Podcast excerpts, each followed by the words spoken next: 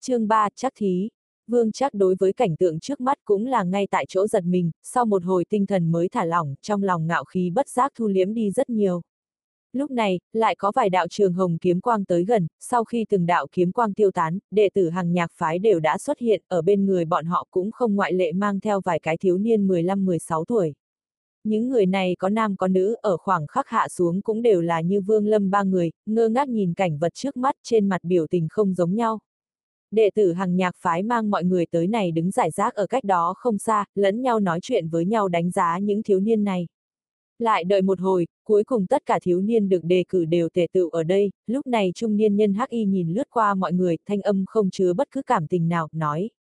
Bên trong các ngươi, chỉ có cực ít vài cái sẽ được tuyển chọn trở thành đệ tử hàng nhạc phái chúng ta. Chúng thiếu niên sợ hãi kinh sợ trong lòng Vương Lâm lại thấp thỏm, hắn đã đếm được chắc thí tổng cộng 48 người. Tu tiên, trọng nhất thiên tư, tiếp đến là hạng chắc thí thứ nhất chính là xem các ngươi linh căn có đầy đủ không. Hiện tại ta điểm đến ai, người đó đi ra đến trước mặt ta. Trung niên nhân mặt không chút thay đổi, tùy ý gọi một cái thiếu niên.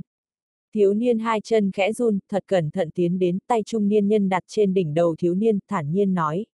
Không hợp cách đến bên trái đứng. Thiếu niên hình như lập tức mất đi tất cả khí lực vẻ mặt ảm đạm, trên mắt mang theo vẻ mờ mịt đi đến bên trái, trầm mặc không nói. Tiếp theo lại một cái thiếu niên bị điểm trúng thấp thỏm lo lắng tiến lên. Không hợp cách, không hợp cách, không hợp cách, liên tục hơn 10 cá nhân, cũng đều không hợp cách bên phải trung niên nhân, đến bây giờ đến một người cũng không có. Vương chắc bị điểm trúng, trên mặt hắn ngạo khí thu hết, sắc mặt có chút tái nhợt đi lên trước. Trung niên nhân sau khi tay đặt ở vương chắc trên đầu, bỗng nhiên sắc mặt lộ vẻ vui mừng, ngữ khí ôn hòa, nói.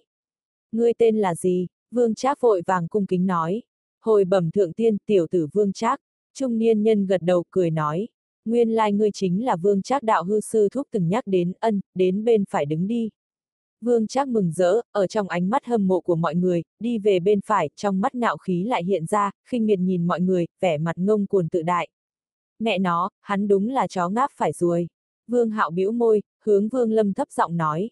Vương Lâm trong lòng càng thêm khẩn trương, trước mắt hắn hiện lên ánh mắt kỳ vọng của phụ mẫu, nắm chặt nắm tay. Không sai, ngươi cũng đi qua bên phải đứng. Thanh âm kinh hỉ của trung niên nhân truyền đến, ở trước mặt hắn là một cái cô gái. Thời gian trôi qua không lâu, đại bộ phận thiếu niên đều được chắc thí hết, có thể đứng ở bên phải trung niên nhân, chỉ có hai người. Kế tiếp, Vương Hạo bị điểm trúng. Vương Hạo một mạch chạy chậm đứng ở trước mặt trung niên nhân, không đợi đối phương trắc nghiệm, lập tức quỳ trên mặt đất dập đầu vài cái thật mạnh, lớn tiếng nói. Thượng tiên tiên phúc vĩnh hưởng thọ cùng trời đất tiểu tử Vương Hạo, ngài chắc thí nhiều người như vậy, nhất định rất vất vả, nếu không ngài nghỉ ngơi một hồi. Ta không nóng vội, không có việc gì. Trung niên nhân không nhịn được cười, chắc thí nhiều người như vậy, cũng đều là vẻ mặt khẩn trương, chỉ riêng thiếu niên khỏe mạnh kháu khỉnh trước mắt này, lanh lợi nhất cư nhiên còn tâm bốc nịnh nọt có mục đích. Tay đặt ở trên đầu Vương Hạo, hắn lắc đầu nói.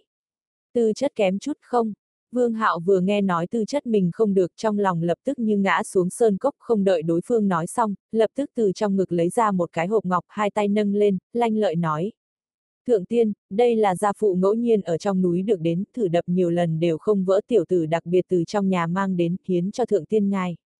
Trung niên nhân lắc đầu cười khẽ, đang muốn cự tuyệt nhưng đảo qua hộp ngọc bỗng nhiên đồng tử một trận co rút lại, nắm lên nhìn kỹ, nhất thời mặt lộ mặt lộ hỉ sắc nói.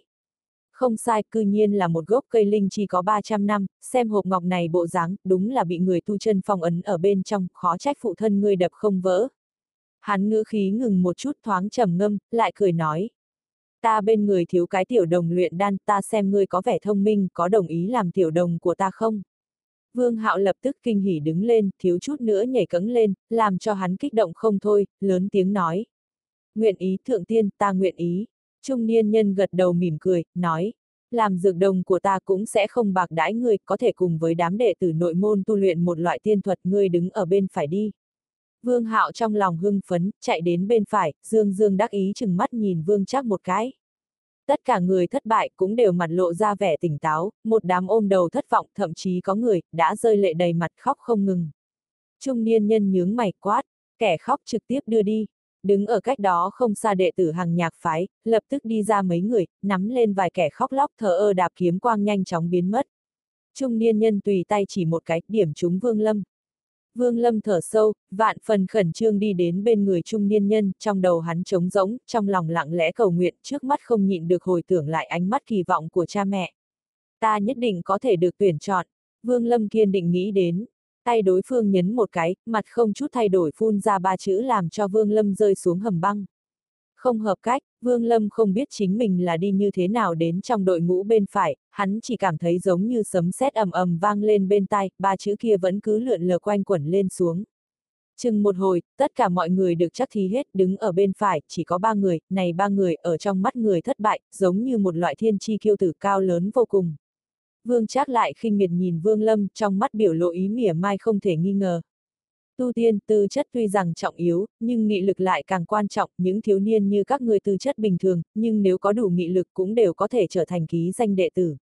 Hạng chắc thí thứ hai này, chính là nghị lực. Trung niên nhân mặt không chút thay đổi, ngừng một chút lại nói. Theo cầu thang nơi này đi lên, người đi tới đỉnh tính là đủ tư cách nếu ngày thứ ba vẫn chưa hoàn thành chính là thất bại kẻ thất bại từng người sẽ bị đuổi về gia tộc các ngươi. Nếu nửa đường kiên trì không được hoặc là gặp phải nguy hiểm, liền lớn tiếng la lên bỏ cuộc tự động có người đem ngươi mang đi. Nói xong, trung niên nhân mỉm cười nhìn ba người bên phải, nói. Các ngươi theo ta đi gặp trưởng môn, đến lúc đó sẽ theo an bài của sư phụ, Vương Hạo, ngươi không được đi theo ta đi đan phòng, làm quen một chút thao tác. Trung niên nhân phân phó xong, liền mang theo ba cái thiên chi kiêu tử bước lên sơn phong tiêu thất biệt tích. Vương Lâm thở sâu, ánh mắt kiên định, không chút do dự dẫm chân hướng thềm đá đi đến, tiến hành hạng chắc thí thứ hai, nghị lực. Trừ bỏ ba cái thiên chi kiêu tử cùng với sáu cái cái khóc lóc thiếu niên bị đưa đi ra, còn còn lại 39 người. Trong 39 người này có người ôm đầu thất vọng, cũng có kẻ thần sắc kiên nghị, cũng có kẻ do dự sợ hãi, trước sau không giống nhau, dần dần bước lên cầu thang, thời gian đi lên của từng người cũng khác nhau.